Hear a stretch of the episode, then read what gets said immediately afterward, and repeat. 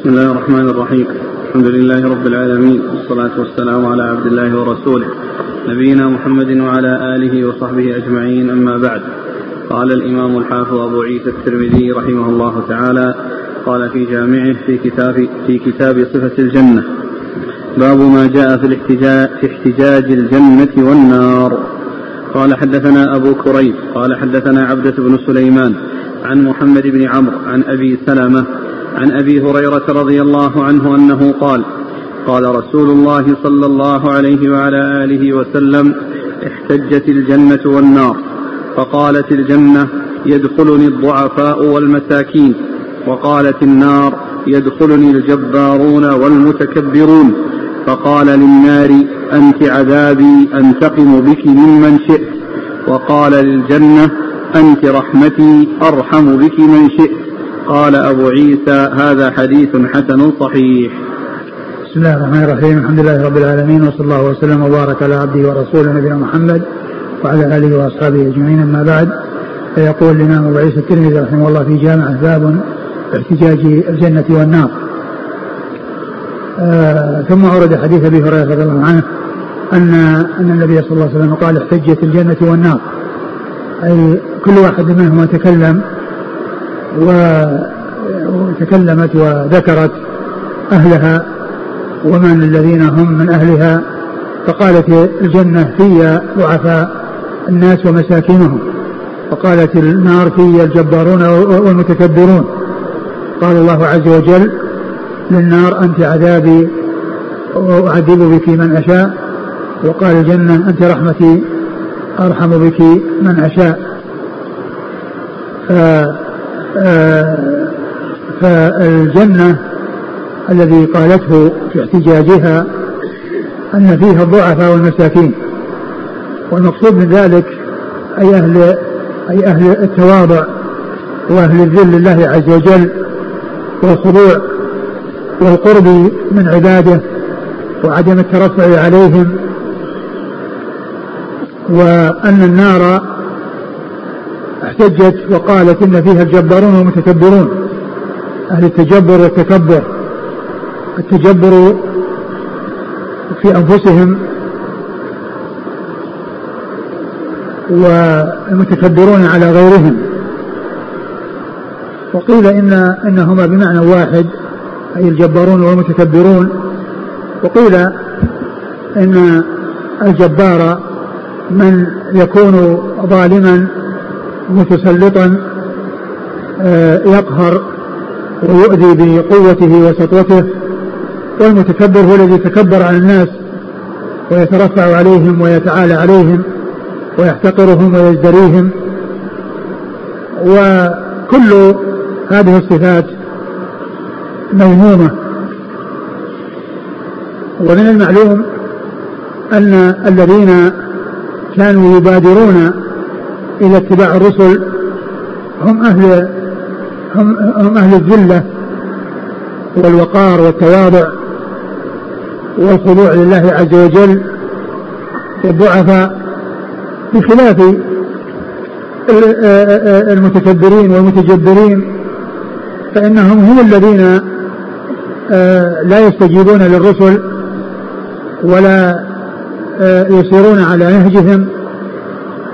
لأنهم يريدون البقاء على ما كانوا عليه من الترفع والتعالي والتسلط على الناس.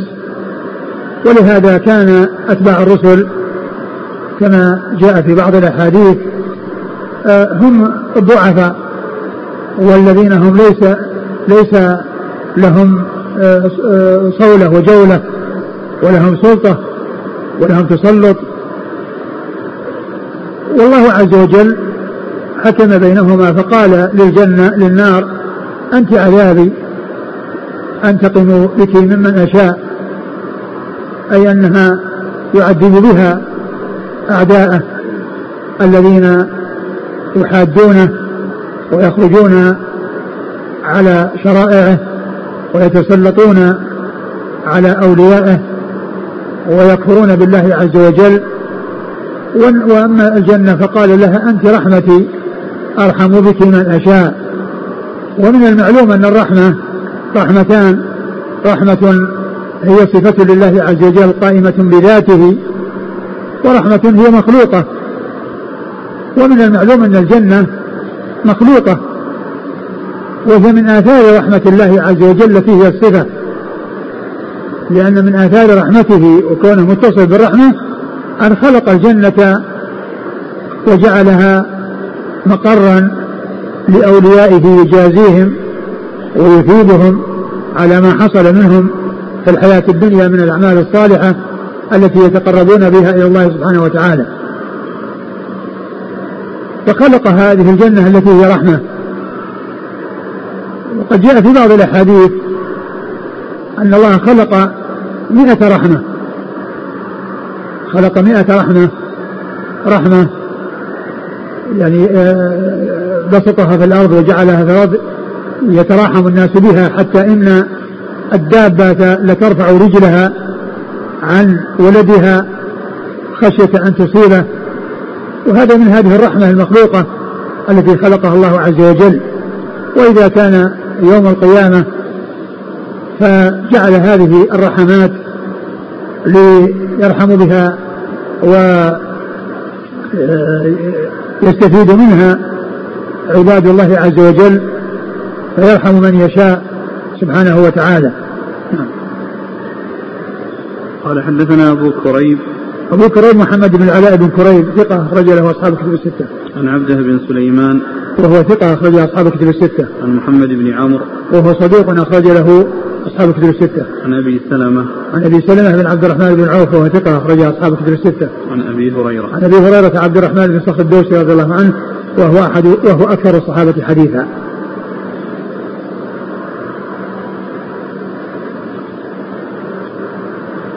قال رحمه الله تعالى باب ما جاء ما لأدنى أهل الجنة من الكرامة قال حدثنا سويد قال أخبرنا عبد الله قال أخبرنا رشدين بن سعد قال حدثني عمرو بن الحارث عن دراج عن أبي الهيثم عن أبي سعيد الخدري رضي الله عنه أنه قال قال رسول الله صلى الله عليه وعلى آله وسلم أدنى أهل الجنة الذي له ثمانون ألف خادم واثنتان وسبعون زوجة وتنصب له قبة من لؤلؤ وزبرجد وياقوت كما بين الجابية إلى صنعاء.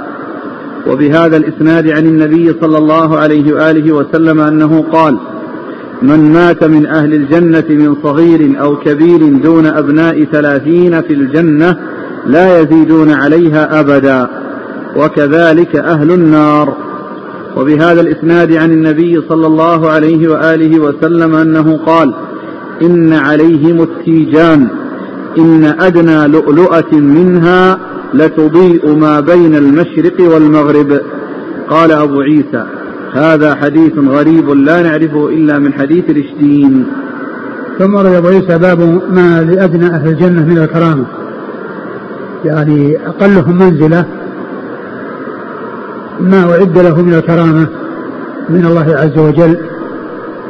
وأورد فيه هذا الحديث عن النبي صلى الله عليه وسلم أنه أن النبي صلى الله عليه وسلم قال إن إن أدنى أدنى أهل الجنة الذي له ثمانون ألف خادم. أدنى أهل الجنة الذي له ثمانون ألف خادم واثنان وسبعون زوجة ويكون له قبة من لؤلؤ وزبرجد وياقوت. من لؤلؤ وزبرجد وزبرجد وياقوت آه، مسافتها ما بين الجابية إلى صنعاء يعني من الشام إلى اليمن.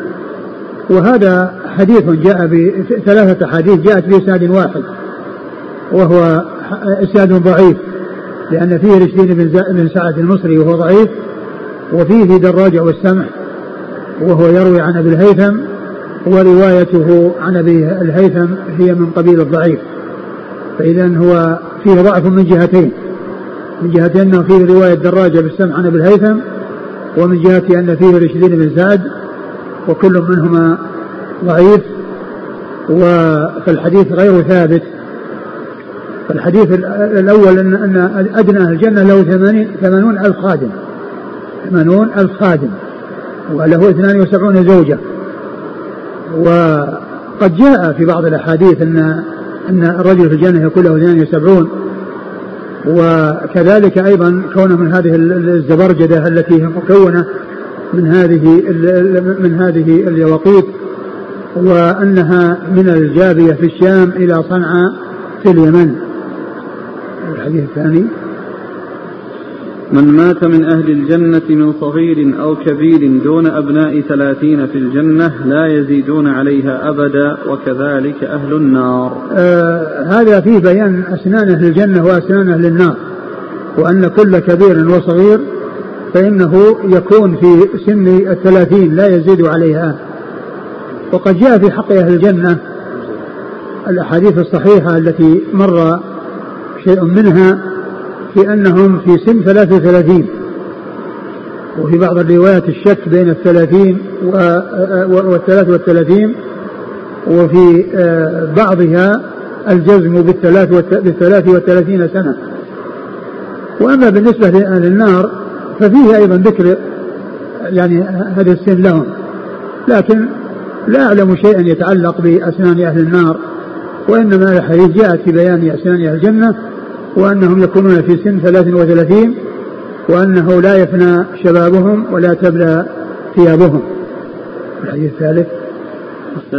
صحح النسخة. من مات من أهل الجنة من صغير أو كبير يردون أبناء ثلاثين. في الجنة لا يزيدون عليها وكذلك أهل النار. يعني يكونون الرد هو كما هو معلوم ممن كان كبيرا هو الذي يرد. وأما الصغير فإنه يعني يكبر أو يك يعني يعني يكبر حتى يكون بهذا السن. نعم.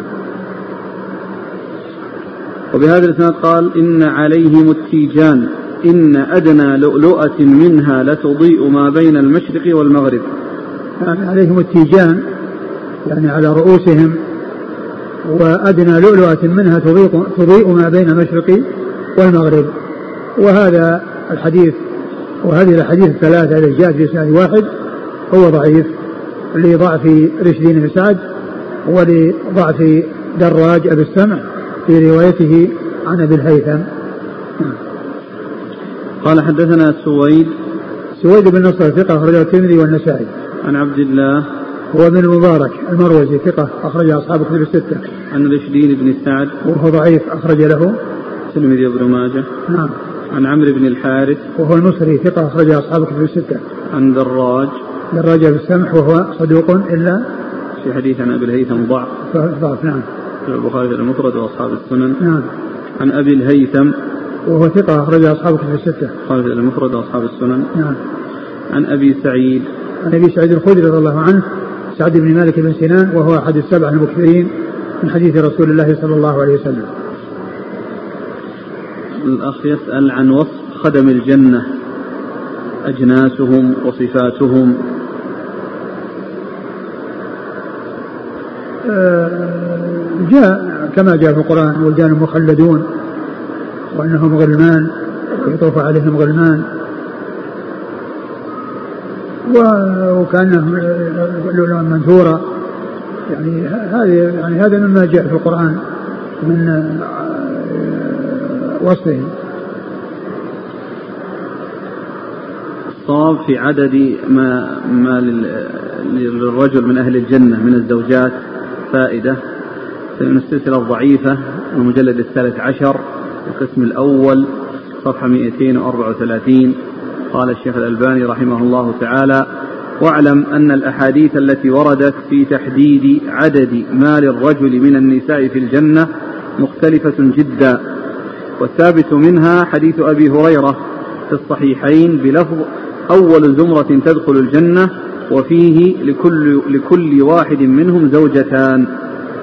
وحديث المقدام للشهيد عند الله سبع خصال عند الله سبع خصال فذكره فيه ويزوج اثنتين وسبعين زوجة من الحور العين وهو كما ترى خاص بالشهيد وبقية الأحاديث لا تخلو من ضعف ثم ذكر الشيخ أن في البخاري رواية عن أبي هريرة بلفظ لكل امرئ منهم زوجتان من الحور العين. قال فهذه رواية مفسرة للرواية الأولى.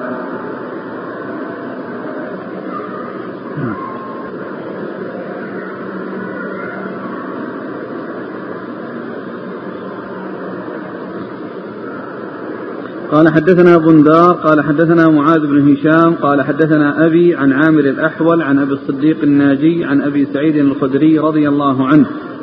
قال قال رسول الله صلى الله عليه وعلى آله وسلم المؤمن إذا اشتهى الولد في الجنة كان حمله ووضعه وسنه في ساعة كما يشتهي. قال أبو عيسى هذا حديث حسن غريب.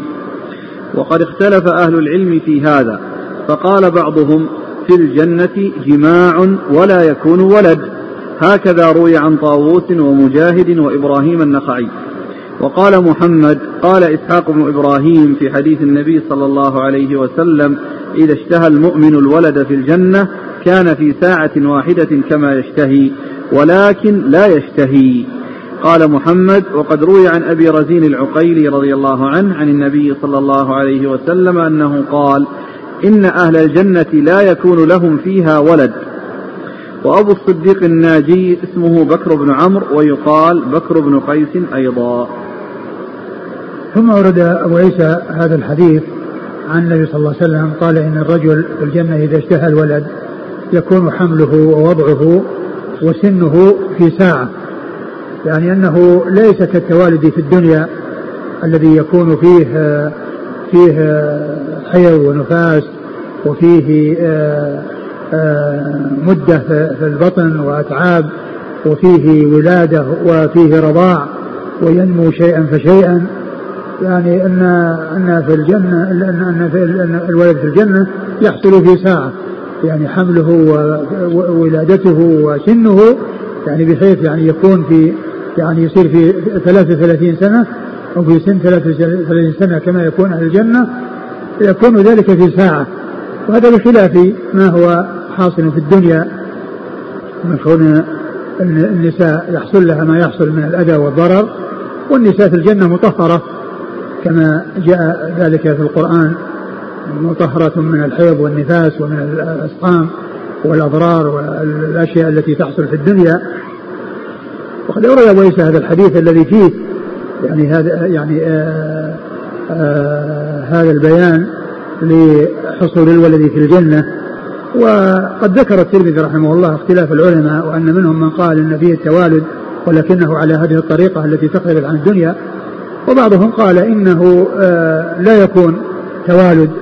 وذكر أو أشار إلى حديث أبي رزين العقيلي وهو حديث طويل جاء في المسند وفيه كلام في آه، آه، والإمام ابن القيم رحمه الله ذكر في كتابه حاد الأرواح يعني هذا الحديث والقولين في المسألة والقول الثاني أنه لا توالد وذكر عشرة من الأدلة والوجوه التي تدل على أنه لا, لا توالد في الجنة. وقال إن الحديث آآ آه، آآ آه، هو غريب و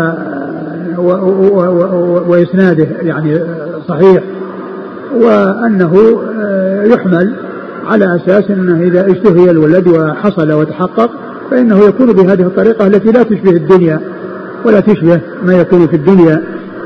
وأن وأن التوالد الذي نفي يعني محمول على ما هو معروف في الدنيا فيكون لا تنافي بين ما جاء في هذا الحديث وبين ما جاء من أنه آه، لا توالد نصا كما في حديث أبي رزين العقيلي ومفهوما من بعض الآيات والأحاديث كما أشار إلى ذلك ابن القيم في كتابه حاد الأرواح. نعم. قال حدثنا بندار. هو محمد بن بشار ثقة أخرجها أصحاب الكتب الستة. عن معاذ بن هشام وهو صدوق أخرج له أصحاب أصحاب الكتب الستة. عن أبيه هشام الدستوائي ثقة أخرج أصحاب الكتب الستة. عن عامر الأحول وهو ثقة أخرج له صدوق يخطئ أخرج له خرج القراءة ومسلم وأصحاب السنن. نعم. عن أبي الصديق الناجي وهو ثقة أخرج أصحاب الكتب. نعم. عن أبي سعيد نعم. قال وقد اختلف أهل العلم في هذا فقال بعضهم في الجنة جماع ولا يكون ولد. هكذا روي عن طاووس ومجاهد وإبراهيم النخعي. وقال محمد قال إسحاق بن إبراهيم. محمد بن البخاري. نعم. قال إسحاق بن إبراهيم في حديث النبي صلى الله عليه وسلم إذا اشتهى المؤمن الولد في الجنة كان في ساعة واحدة كما يشتهي ولكن لا يشتهي. نعم. قال محمد وقد روي عن أبي رزين العقيلي. عن النبي صلى الله عليه وسلم أنه قال إن أهل الجنة لا يكون لهم فيها ولد. نعم لا توالد. نعم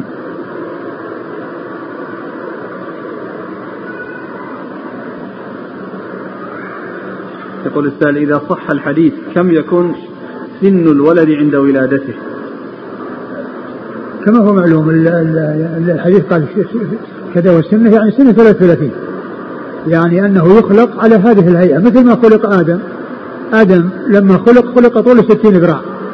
ما خلق ذراع ثم زاد حتى وصل إلى 60 مثل ما هو شأن بنيه يعني يكبر ينمو شيئا فشيئا. فآدم خلقه الله عز وجل وطوله ستين ذراع. ما تدرج في الخلق. فكذلك الحديث يعني جاء في أن الحمل والولادة والسن في ساعة.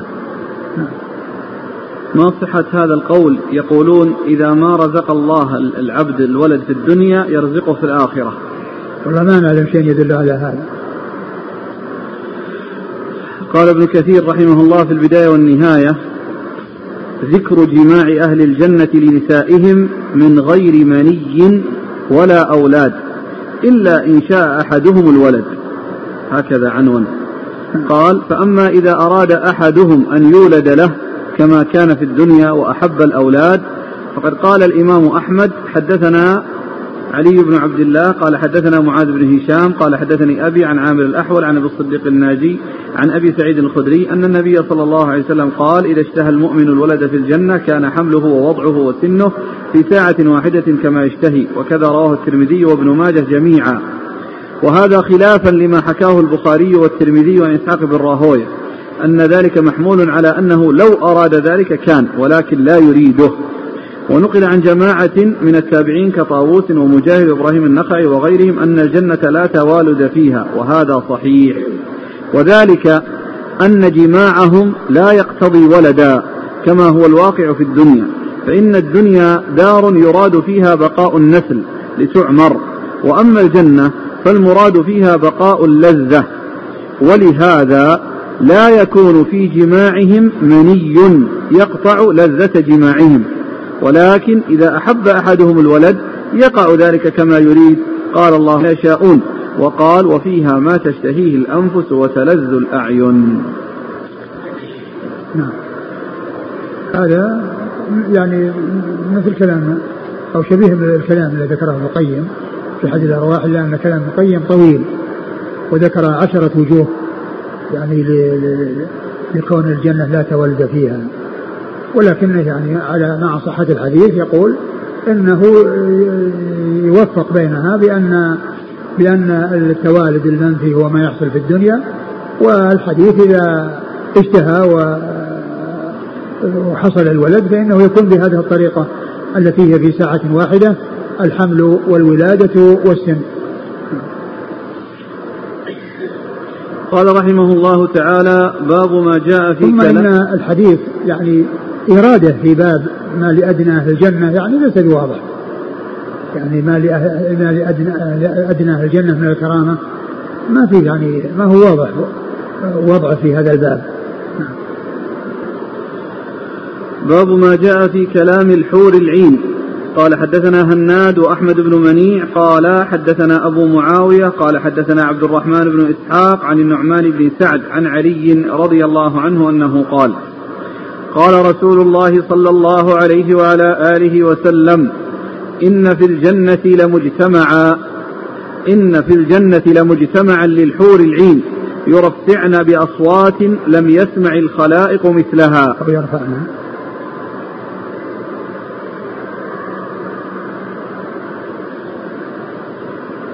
شوف الشارع إيش فيها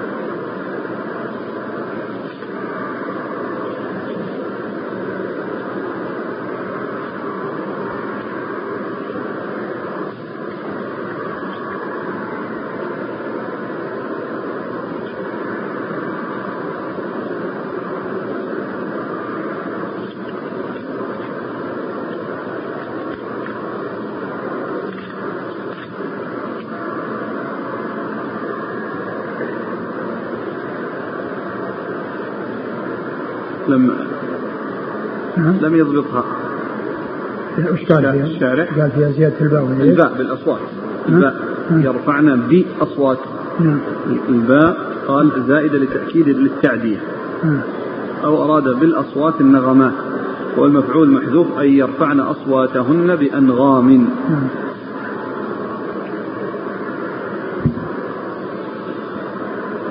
إن في الجنة لمجتمعا للحور العين يرفعن بأصوات لم يسمع الخلائق مثلها. قال يقولن نحن الخالدات فلا نبيد ونحن الناعمات فلا نبؤس ونحن الراضيات فلا نسخط طوبى لمن كان لنا وكنا له. قال وفي الباب عن أبي هريرة وأبي سعيد وأنس رضي الله عنهم قال أبو عيسى حديث علي حديث غريب. ثم ورد أبو عيسى باب في كلام الحور العين. في كلام الحور العين يعني في الجنة وأنهن يتكلمن ويأتين بهذا الكلام الدال على على آه، ما حصل لهن من الخلود ومن النعومة ومن ال- والثالث نحن الخالدات فلا نبيد ونحن الناعمات فلا نبؤس ونحن الراضيات فلا فلا نسقط ولا شك أن هذه صفات للحور العين فإنهن خالدات وهن ناعمات وهن راضيات.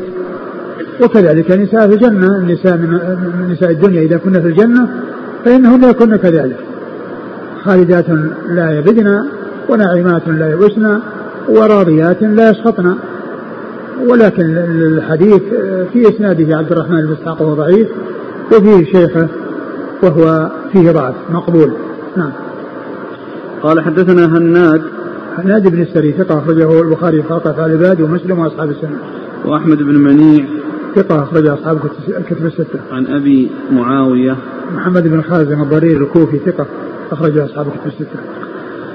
عن عبد الرحمن بن إسحاق وهو ضعيف أخرج له. أبو داود والترمذي عن النعمان بن سعد وهو مقبول أخرج له. الترمذي عن علي. علي رضي الله عنه أمير المؤمنين ورابع الخلفاء الراشدين الهاديين المهديين صاحب المناقب الجمة والفضائل الكثيرة وحديثه عند أصحاب الكتب الستة. قال وفي الباب عن أبي هريرة وأبي سعيد وأنس. نعم. قال حدثنا محمد بن بشار قال حدثنا روح بن عبادة عن الأوزاعي عن يحيى بن أبي كثير في قوله عز وجل فهم في روضة يحبرون قال السماع ومعنى السماع مثل ما ورد في الحديث أن الحور العين ير- يرفعن بأصواتهن. ثم ورد هذا الأثر عن يحيى بن أبي كثير الإمامي أنه قال في تفسير قوله عز وجل في روضة يحبرون قال هو السماع وثم فسر الترمذي السماع بأنه هذا الغنى الذي آه، يتغنى به آه، الحور العين في الحديث الذي مر وهو ضعيف. نعم. قال حدثنا محمد بن بشار عن روح بن عبادة. روح بن عبادة ثقة أخرجها أصحاب الكتب الستة. عن الأوزاعي. عبد الرحمن بن عمرو الأوزاعي ثقة أخرجها أصحاب الكتب الستة. ويحيى بن كثير اليمامي ثقة أخرجها أصحاب الكتب الستة. قال رحمه الله تعالى باب قال حدثنا أبو كريب قال حدثنا وكيع عن سفيان عن أبي اليقظان عن زاذان عن عبد الله بن عمر رضي الله عنهما أنه قال قال رسول الله صلى الله عليه وعلى آله وسلم ثلاثة على كثبان المسك. أراه قال يوم القيامة. يغبطهم الأولون والآخرون. رجل ينادي بالصلوات الخمس في كل يوم وليلة. ورجل يؤم قوما وهم به راضون وعبد أدى حق الله وحق مواليه. قال أبو عيسى هذا حديث حسن غريب لا نعرفه إلا من حديث سفيان الثوري. وأبو اليقظان اسمه عثمان بن عمير ويقال ابن قيس. ثم ورد أبو عيسى هذا يعني هذا الحديث أن النبي صلى الله عليه وسلم قال ثلاثة على كثبان المسك. على كثبان المسك. الكثبان هي التلال يعني آه، التي آه، وهي من المسك. يعني يكونون يعني يكون, هؤلاء الثلاثة عليها. وهذا بيان لما حصل لهم من الإكرام في الجنة وأنهم يكونون على كثبان المسك الذي هو أطيب الطيب. وهؤلاء الثلاثة هم الذي ينادي بالصلوات هو المؤذن. الذي ينادي بالصلوات الخمس والإمام الذي آه، رضي عنه المأمومون والخادم الذي حق العبد الذي أدى حق الله وحق مواليه أدى حق الله وحق مواليه. والحديث آه، الذي أدى حق الله وحق مواليه هذا جاء في بعض الأحاديث الصحيحة. وهذا الحديث جاء بهذا الإسناد الضعيف الذي فيه أبو اليقظان. نعم. قال حدثنا أبو كريب نعم عن وكيع وكيع بن الجراح الرؤاسي الكوفي ثقة أخرج أصحاب الكتب الستة. عن سفيان وهو الثوري ثقة أخرج أصحاب الكتب الستة. عن أبي اليقظان وهو ضعيف. أبو داود والترمذي وابن ماجه. نعم. عن زازان وهو صدوق في البخاري المفرد ومسلم وأصحاب السنن. نعم. عن عبد الله بن عمر. رضي الله عنهما وهو أحد العباد الأربعة من الصحابة وأحد السبعة المكثرين من حديث رسول الله صلى الله عليه وسلم. قال حدثنا أبو كريب قال حدثنا يحيى بن آدم عن أبي بكر بن عياش عن الأعمش عن منصور عن ربعي بن حراش عن عبد الله بن مسعود رضي الله عنه يرفعه. قال ثلاثة يحبهم الله. رجل قام من الليل يتلو كتاب الله ورجل تصدق صدقة بيمينه يخفيها أراه قال من شماله. ورجل كان في سرية فانهزم أصحابه فاستقبل العدو. قال أبو عيسى هذا حديث غريب من هذا الوجه وهو غير محفوظ. والصحيح ما روى شعبة وغيره عن منصور عن ربعي بن حراش عن زيد بن ظبيان عن أبي ذر رضي الله عنه عن النبي صلى الله عليه وآله وسلم وأبو بكر بن عياش كثير الغلط. ثم أبو عيسى هذا الحديث عن النبي صلى الله عليه وسلم أنه قال ثلاثة يحبهم الله وثلاثة يبغضهم الله. لا هنا فقط. ثلاث ليس فيه. ليس فيه. نعم نعم. ثلاثة يحبهم الله وهم رجل قام من الليل يتلو كتاب الله. رجل قام من الليل يتلو كتاب الله. يعني يصلي ويقرأ القرآن في صلاته ويناجي الله عز وجل. ولا شك أن أن قيام الليل وقراءة القرآن فيه جاء في أحاديث كثيرة قد جاء النبي صلى الله عليه وسلم أفضل الصيام بعد رمضان صيام شهر المحرم وخير الصلاة بعد المكتوبة قيام الليل. وخير الصلاة بعد المكتوبة قيام الليل. والثاني ورجل تصدق صدقة بيمينه ورجل تصدق بيمينه يخفيها يعني أراه قال من شماله يعني أنه بالغ في إخفاء تلك الصدقة.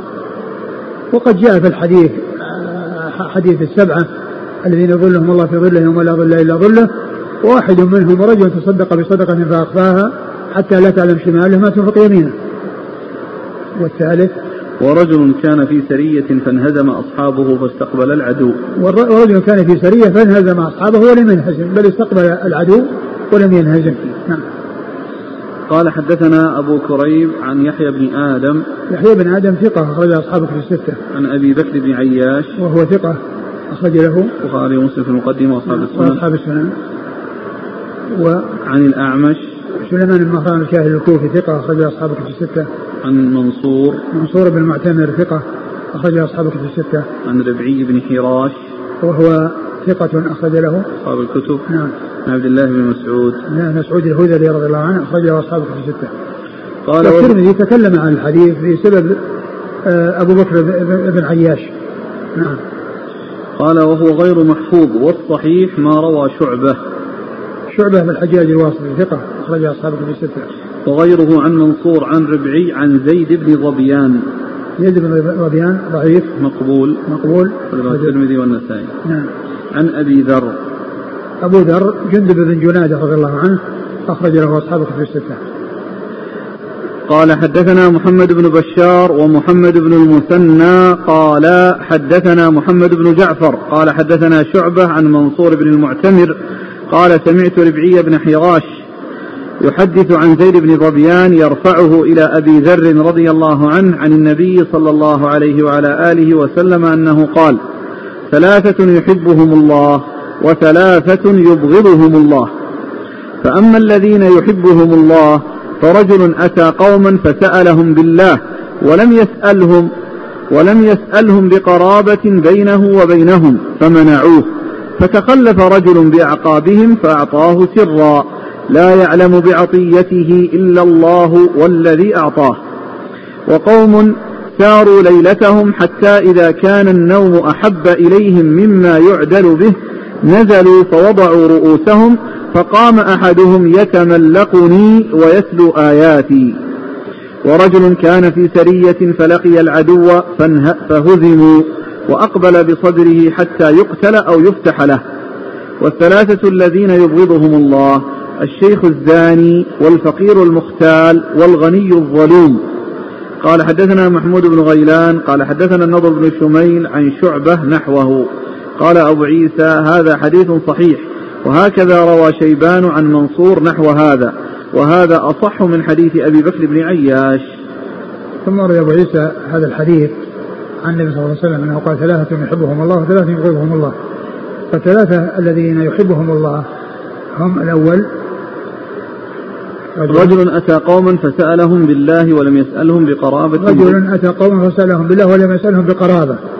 يعني أنه ليس بينه وبينهم قرابة لأن القرابة يعني تستدعي العطف عليه وأن أن هذا من صلة الرحم ومن الإحسان إلى الأقارب. فما فلم يعطوه وتخلف أحدهم فأعطاه فيما بينه وبين الله لم يطلع على ذلك إلا الله وهذا الذي يعطي.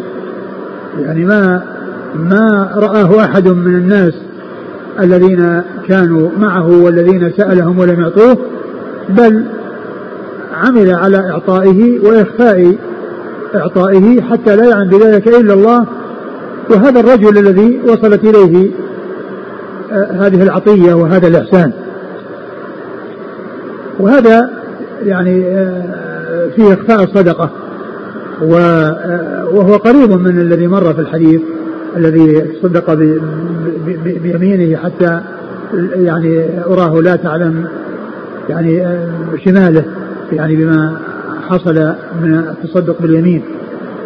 والثاني ورجل قام من الليل. وقوم ساروا ليلتهم حتى إذا كان النوم أحب إليهم مما يعدل به نزلوا فوضعوا رؤوسهم فقام أحدهم يتملقني ويتلو آياتي. يعني ورجل من قوم كانوا آه، ساروا في الليل حتى تعبوا من السفر في الليل فنزلوا ورقدوا وكان النوم أحب إليهم مما يعدل به.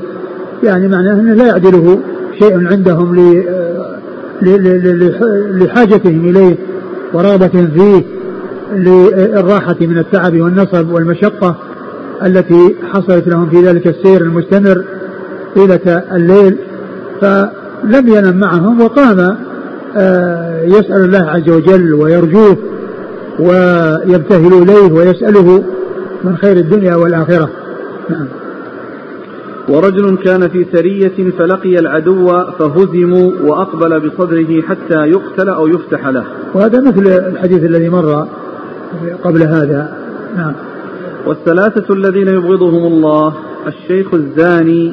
يعني الشيخ الزاني يعني الكبير الذي آه لكبره الذي لكبره آه عنده السوء والرغبة في, الفاحشة مع أنه ليس في الشباب الذي عنده دواعيه الذي عنده الدواعي التي تقتضيه في آه، شدة الشهوة وقوة آه، الحاجة وإنما هو هرم كبير ولكن لسوء طبعه وسوء فعله حصل منه الزنا والعياذ بالله. والعائل المختال الفقير المتكبر لأنه ما عنده دواعي الكبر. فهو أسوأ ممن كان عنده الدواعي. يعني من عنده الثروة وعنده الغنى وعنده الجاه. فهذا تكبر وليس عنده أسباب التكبر. فهو أسوأ حالا ممن تكبر وعنده أسبابه. و, و والفقير المختال والغني الظلوم. والغني الظلوم أي المماطل الذي آه، يماطل في الحق والذي يمانع في وصول الحق يكون الحق عليه ولا يؤديه مع أنه قادر يعني ليس فقيرا حتى يكون عنده عذر ويكون الأمر كما قال الله عز وجل وإن كان ذو عسرة فنظرة إلى ميسرة. بل هو قادر ولكن لشحه وحرصه على المال وكونه جموعا منوعا آه، صار بهذا الوصف. وقد جاء في الحديث آه، الحديث الصحيح يعني ذكر الثلاثة الذين يعني آه، لا يكلمهم الله ولا يوم القيامة ولا يزكيهم ولا يعلم العلم قال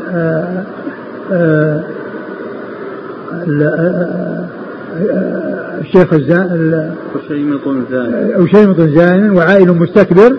وملك كذاب وشيمط زاني؟ هذا من جنس الشيخ الكبير هذا الذي يعني يشيمط مع ذلك يعني يزني. وعائل مستكبر. عائل مستكبر يعني ما عنده دواعي الاستكبار ولكن عنده خبث الطبع وخبث الوصف الذي هو يستكبر مع أنه لا توجد عنده دواعي الاستكبار. والملك الكذاب الذي ليس بحاجة إلى الكذب فإنه إذا قال سمع قوله وإذا أخبر سمع له ليس بحاجة إلى الكذب. فإذا حصل الكذب فإنه آه وصف ذميم آه وجد مع أنه آه ليس هناك أمر يقتضيه في حقه. نعم. قال حدثنا محمد بن بشار ومحمد بن المثنى محمد المثنى العنزي أبو موسى ثقة أخرجه أصحاب كتب الستة. عن محمد بن جعفر هو غندر ثقة أخرجه أصحاب كتب الستة. قال حدثنا محمود بن غيلان وهو ثقة أخرجه أصحاب الكتب إلا الترمذي إلا أبا داود عن النضر بن شميل وهو ثقة أخرجه أصحاب الكتب الستة. قال وهكذا روى شيبان شيبان بن عبد الرحمن ثقة أخرجه أصحاب الكتب الستة.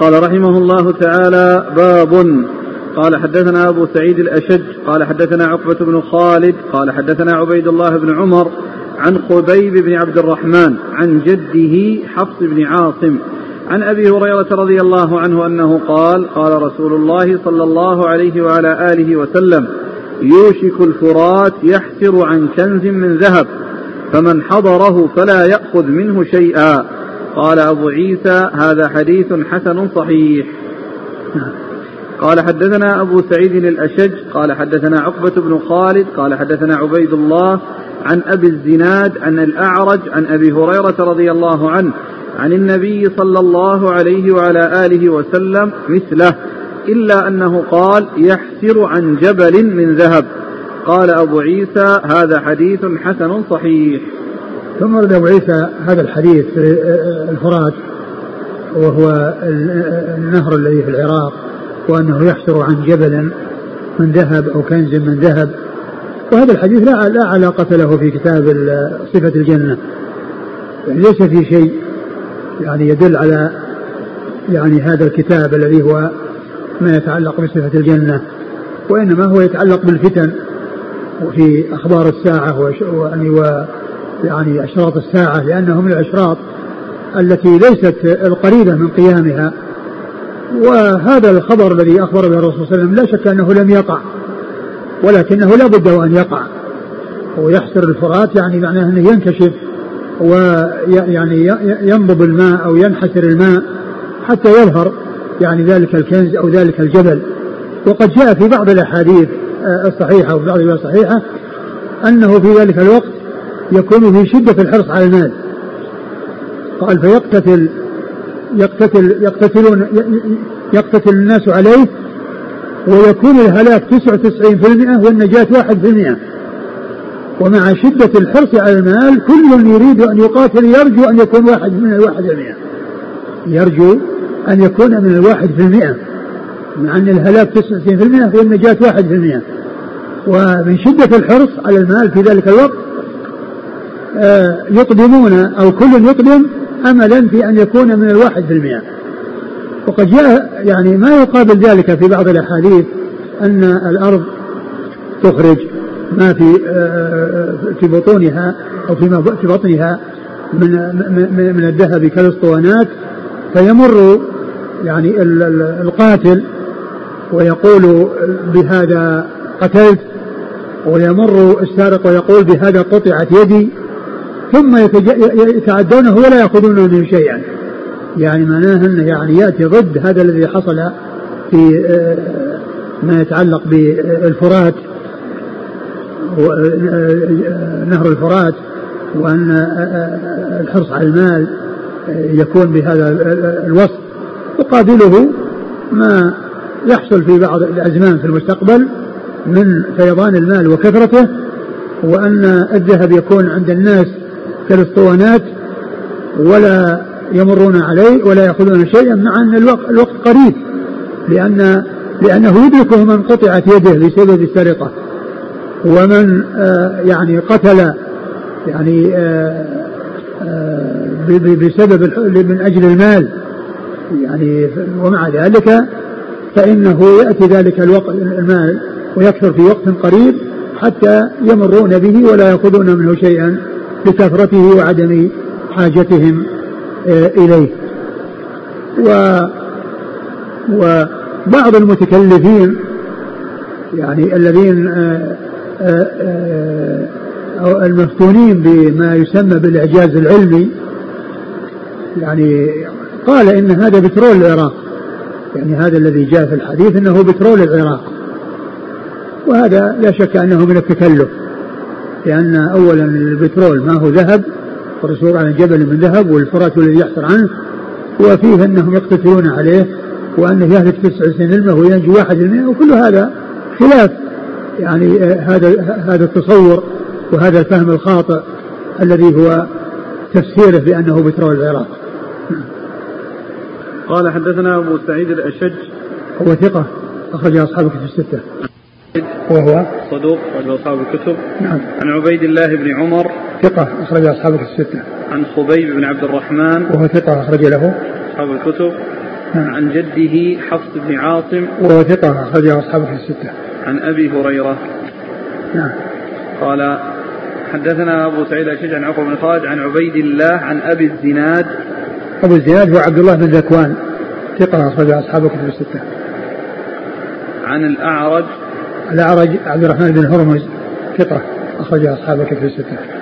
عن أبي هريرة نعم. يقول الأخ ألا يمكن إيراد توجيه إيراد الترمذي الحديث هنا ما ورد أن الفرات والنيل نهران يصبان من الجنة يكون له علاقة في صفة الجنة والله الذي يبدو أنه يعني لا وجه له يعني إرادة لأنها يعني ذكر الحسارة عن ذهب وهذا لا علاقة له الجنة بل هذا من من من حديث الفتن وحديث أشراط الساعة. قال رحمه الله تعالى باب ما جاء في صفة أنهار الجنة قال حدثنا محمد بن بشار قال حدثنا يزيد بن هارون قال أخبرنا الجريري عن حكيم بن معاوية عن أبيه رضي الله عنه عن النبي صلى الله عليه وعلى آله وسلم أنه قال إن في الجنة بحر الماء وبحر العسل وبحر اللبن وبحر الخمر ثم تشقق الأنهار بعد. قال أبو عيسى هذا حديث حسن صحيح وحكيم بن معاوية هو والد بهز بن حكيم والجريري يكنى أبا مسعود واسمه سعيد بن إياس. ثم أراد أبو, أراد أبو عيسى باب أنهار الجنة. أبواب في أنهار الجنة. والجنة فيها الأنهار الأربعة التي ذكر الله عز وجل آه، فيها أنهار من غير آس وأنهار لبن طعامه وأنهار من خمر لذة للشاربين وأنهار من عسل مصفى. وقال آه، ورد أبو عيسى هذا الحديث عن النبي صلى الله عليه وسلم أنه قال إن في الجنة بحر بحر العسل وبحر الماء. بحر الماء وبحر بحر الخمر وبحر اللبن. بحر اللبن. ومنه تشقق أنهار الجنة. والنهر يطلق عليه بحر. ولهذا جاء في القرآن وما سوى البحران هذا عذب فرات. وهذا ملح وجاج. هذا عذب فرات سائغ شرابه وهذا ملح وجاج. وال قال ومن شقق الأنهار؟ يعني أنها يعني أصول كبيرة يتفرع منها يعني فروع أقل منها وأصغر منها. نعم. قال حدثنا محمد بن بشار عن يزيد بن هارون. يزيد بن هارون ثقة أخرج أصحاب كتب الستة. عن الجريري. هو سعيد, سعيد بن إياس ثقة أخرجه أصحاب الكتب الستة. عن حكيم بن معاوية. وهو صدوق أخرجه البخاري تعليقا وأصحاب السنن. عن أبيه. وأبوه معاوية بن حيدر رضي الله عنه أخرج له البخاري تعليقا وأصحاب السنن. قال حدثنا هناد قال حدثنا أبو الأحوص عن أبي إسحاق عن بريد بن أبي مريم عن أنس بن مالك رضي الله عنه أنه قال قال رسول الله صلى الله عليه وعلى آله وسلم من سأل الله الجنة ثلاث مرات قال في الجنة اللهم أدخله الجنة ومن استجار من النار ثلاث مرات قال في النار اللهم أجره من النار قال هكذا روى يونس بن أبي إسحاق عن أبي إسحاق هذا الحديث عن بريد بن أبي مريم عن أنس عن النبي صلى الله عليه وسلم نحوه وقد روي عن أبي إسحاق عن أبي إسحاق عن عن بريد بن أبي مريم عن أنس عن أنس بن مالك موقوفا عليه. ثم أورد أبو عيسى هذا الحديث أن من سأل الله الجنة ثلاثا قالت الجنة اللهم أدخل الجنة. ومن استجار بالله من النار ثلاثا قالت النار اللهم أجره من النار. وهذا يدل على فضل آه، آه، الاستغفار فضل الدعاء بسؤال الجنة والسلامة من النار والاستعاذة منها. وأن الله عز وجل يجعل الجنة والنار آه، تدعو الله عز وجل بأن يحقق له ما أراد من دخول الجنة. في حق من سال الجنة ومن السلامة من النار في حق من استعاذ بالله من النار. وذكر الثلاث يعني اللي هو التكرار يعني هذا فيه أن الإنسان يلح في الدعاء وأنه يكرر الدعاء وأن, وأن الله عز وجل يحب من عباده أن يسألوه ويحب منهم أن يلحوا عليه في الدعاء. فتكراره فيه إلحاح. والله تعالى يحب من عباده أن يدعوه. والدعاء هو العبادة كما أخبر بذلك رسول الله صلوات الله وسلامه وبركاته عليه. نعم. قال حدثنا هناد عن أبي الأحوص. هو سلام بن سليم الحنفي ثقة أخرج أصحاب الكتب الستة. عن أبي إسحاق. وهو السبيعي عمرو بن عبد الله الهمداني السبيعي ثقة. أخرج أصحاب الكتب الستة. عن بريد بن أبي مريم. وهو ثقة أخرج له. خالد المفرد وأصحاب السنن. نعم.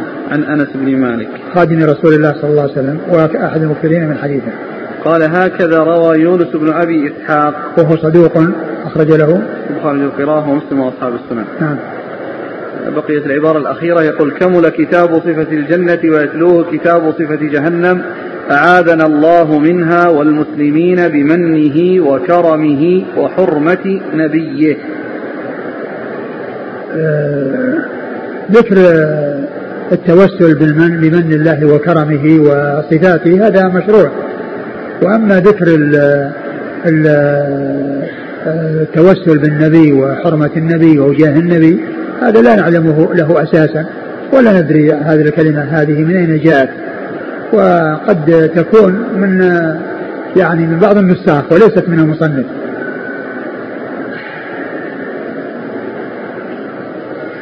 انتهى كتاب صفة الجنة. نعم.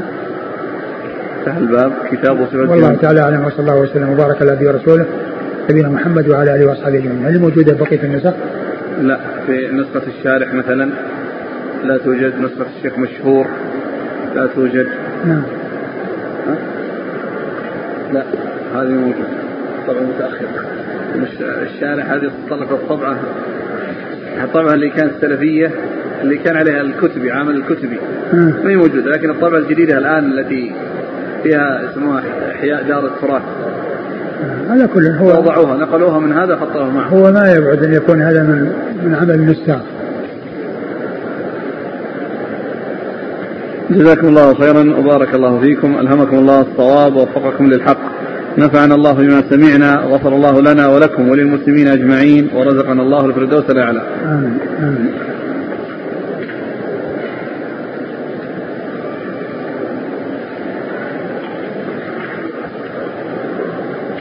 سبق أن مر معنا حديث في أول الكتاب في ذكر ثم والزيادة التي عند ابن حبان أن ثياب أهل الجنة تخرج من أكمامها إيه. الحديث قد صححه الشيخ الألباني في السلسلة الصحيحة أن طوبى شجرة مسيرة مئة سنة ثياب أهل الجنة تخرج من أكمامها نعم. السلسلة الصحيحة 1985 أي.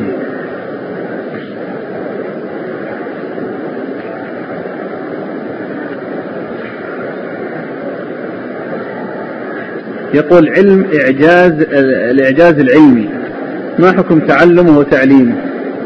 والله التكلف يعني الذي ابتلي به بعض الناس ما ينبغي الإنسان أن يشغل نفسه فيه وإنما على الناس أن يتعلموا الأحكام وأن يعرفوا الأحكام وأن ينفذوها ويطبقوها وأما التكلف وتحميل النصوص ما لم تتحمل يعني مثل ما حصل من بعض المغاربة اللي هو أحمد بن الصديق الغماري آه، ألف كتابا سماه مطابقة الاختراعات العصرية لما أخبر به سيد البرية ثم أتى بكل يعني شيء من الوسائل الجديدة والحديثة وذكر أن يعني مطابقتها لما أخبر به الرسول صلى الله عليه وسلم وأتى بأشياء يعني يعني آه تتعلق بذلك. لا شك أن هذا هذا من التكلف. فالاشتغال بالإعجاز العلمي و آه، آه، كون النصوص تلوى أعناقها إلى أن آه، تخضع لمثل هذا مثل ما أشرت للذي قال بترول العراق. يعني لما جاء ذكر الحديث عنون له فقال بترول العراق ثم ذكر تحته هذا الحديث. هذا من جنس التكلف.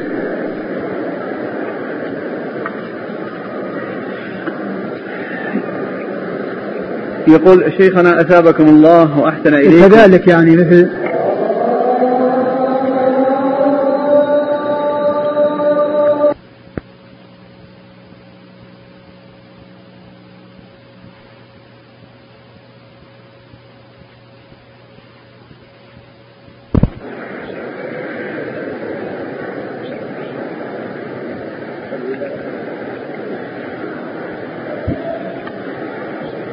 ومثل ما ذكر من أن أن ليلة القدر أنها ليلة 27 وأن هذا مأخوذ من القرآن أن أنزلناه في ليلة القدر قالوا ليلة القدر جاءت ثلاث مرات في هذه السورة وهي مكونة من تسعة حروف وإذا ضربنا ثلاثة في تسعة طلع 27 إذا ليلة القدر ليلة 27 لأن ليلة القدر جاءت ثلاث مرات في سورة القدر وهي مكونة من تسعة حروف وإذا ضربنا ثلاثة في تسعة طلع 27 إذا ليلة القدر 27 هذا من أقول هذا أيضا من الاستنباط يعني الذي ليس له وجه.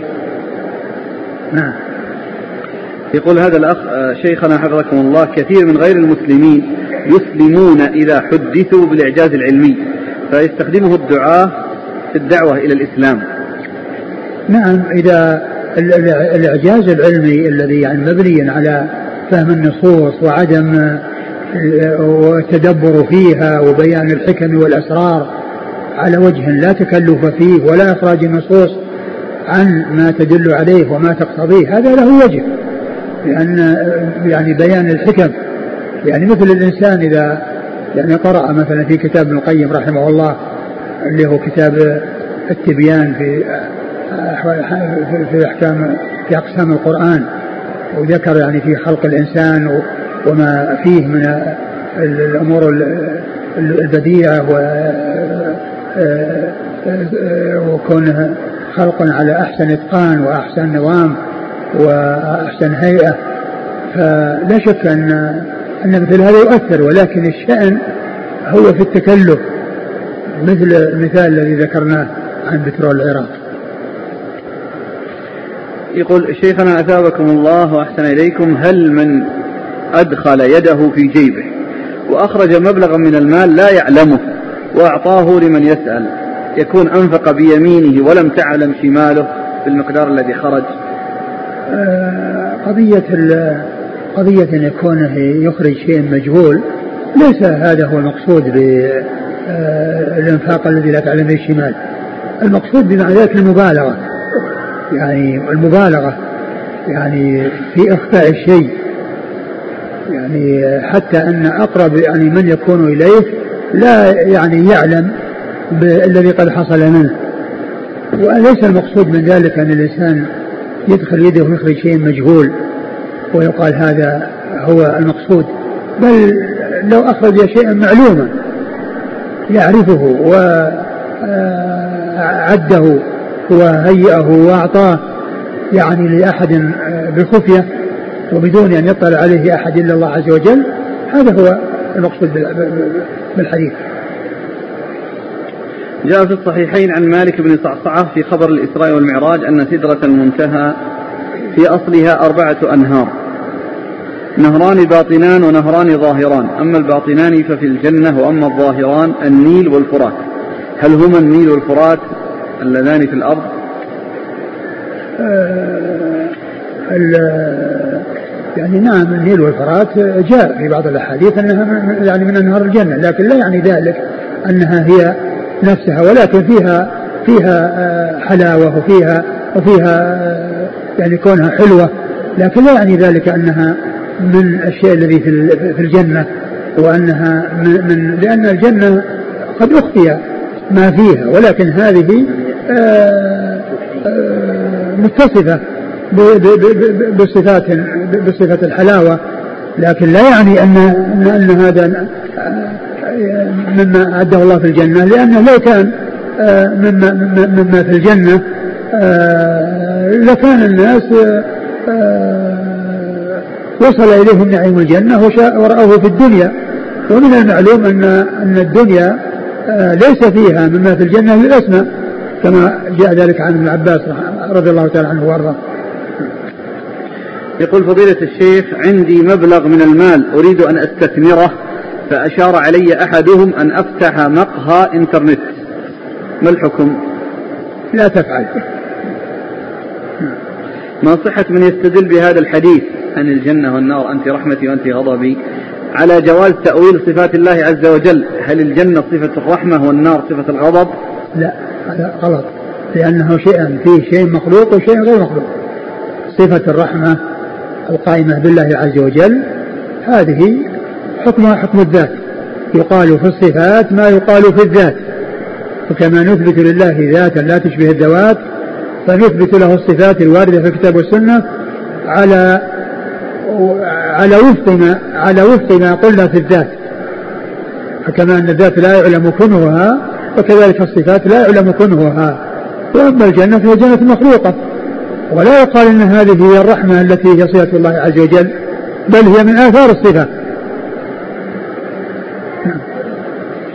يقول الدعاء بالعتق من النار. هل ورد عن النبي صلى الله عليه وسلم وإذا لم يرد فإننا نرى كثيرا من الأئمة والمشايخ يدعون به. وسمعت البعض يقول إن هذا فيه سوء أدب مع الله لأنك حكمت على نفسك بأنك من أهل النار ثم طلبت أن يعتقك الله. وهذا بخلاف ما لو قلت أجرني من النار فهو ثابت جاء عن النبي صلى الله عليه وسلم. ثم الأسلم أن يدعو الإنسان بما ورد وثبت. ما توجيهكم؟ والله أنا ما ما أتذكر الآن يعني النصوص يعني تتعلق بالعتق ولكن كون الإنسان يعني جاء يعني كان افتكاكه من النار يعني من اعتق آه، عبدا كان فكاكه من النار ومن اعتق جاريتين كانتا فكاكه من النار. يعني آه، وأنه أعتق فيعتق يعني كان كما كما جاز بالعتق يجازى بالعتق من النار والفكاك من النار. وأما الدعاء ما ما, ما أذكر الآن يعني يعني آه، شيء فيه من النصوص ولكن الدعاء يدعى به ولا يقال إن هذا في حكم وإنما طلب الخلاص من النار وطلب السلام من النار وكما جاء في الحديث كانت فكاته من النار أعتق فيعتق. يقول بارك الله فيكم قول النبي صلى الله عليه وسلم وأقبل بصدره حتى يقتل أو يفتح له. هل يدل على جواز العمليات الانتحارية؟ لا ما يدل. على جواز العمليات الانتحارية. لأن هذا أولا يعني الحديث الحديث فيها كلام. ثم على صحتها المقصود ذلك إنسان كان آه، في جيش وحصل الانهزام وهو بقي لم ينهزم واستمر. فإذا كان مثلا مجموعة يعني آه، آه، استمرت ولم تنهزم وإن انهزم أصحابهم هذا غير العمليات الانتحارية. الذي آه، يجعل على بطنه حزاما ناسفا ثم يفجره فيكون هو أول من يهلك ويهلك بسببه من هو حوله. فهذا لا شك أنه قتل للنفس وهذا لا يشبه هذا لو, لو, صح الحديث. جزاكم الله خيرا. سبحانك اللهم وبحمدك أشهد أن لا إله